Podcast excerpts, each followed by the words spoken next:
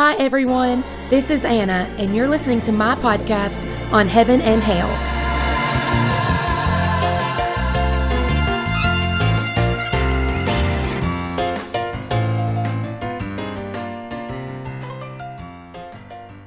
Hey, everybody. Welcome back to the summer reading plan. We're finishing up chapter six today. And I want to say that I left yesterday's episode feeling like I really get it. I know what I'm trying to say, but I don't know if I'm saying it in a way that all of my listeners are going to get it. And I think it's just because you have to read all of chapter six. Paul is going to explain um, this same concept again, but in a different way.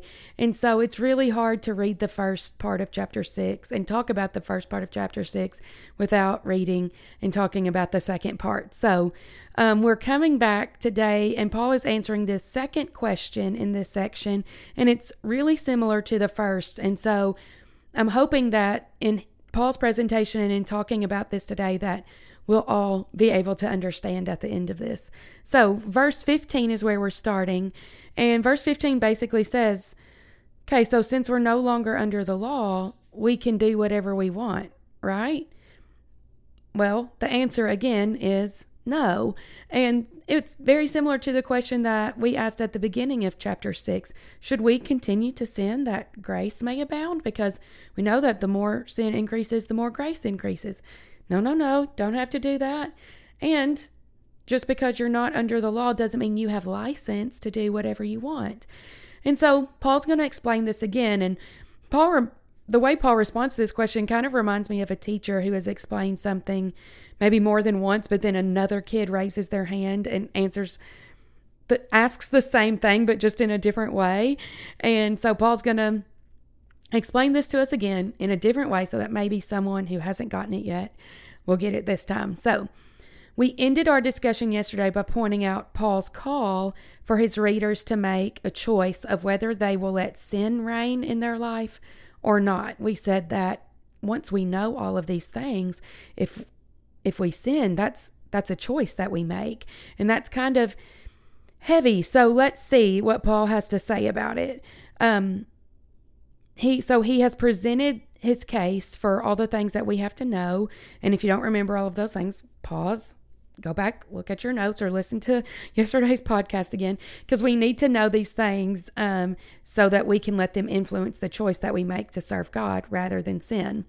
And there's a phrase that Paul uses multiple times here. He used it once yesterday in the section we read yesterday, and then he's going to use it like four more times in this section today. So, starting in verse 13, Paul says, Present yourselves to God as those who have been brought from death to life.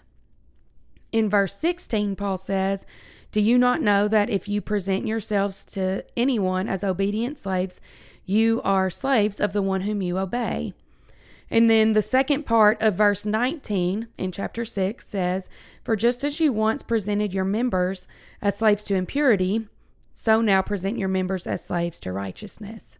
So, did you hear the repeated phrase?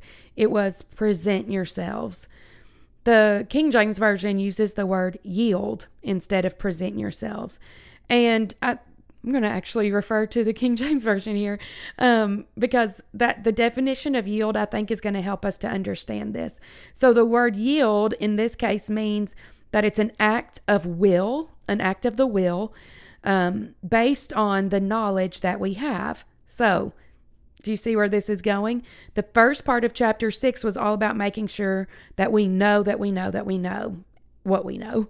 Um, and the second part is encouraging us to take this knowledge that we have of what Christ has done for us and to let it influence our will, our choice, our decision to serve Christ.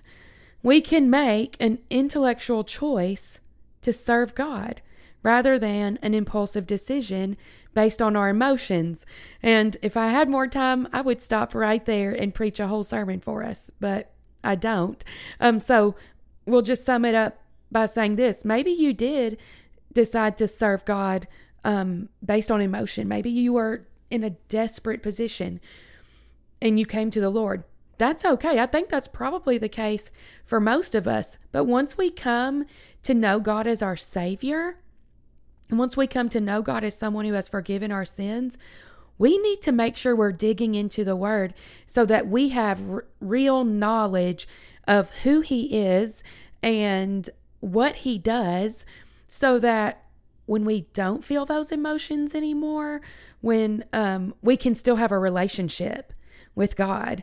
I, actually have done a podcast episode before and talked about this intimacy versus intensity um, that I've learned from my sister. But uh, you can go back and listen to that. We, what I want to say is that you can know God intimately, and um, so that's kind of wraps it all up.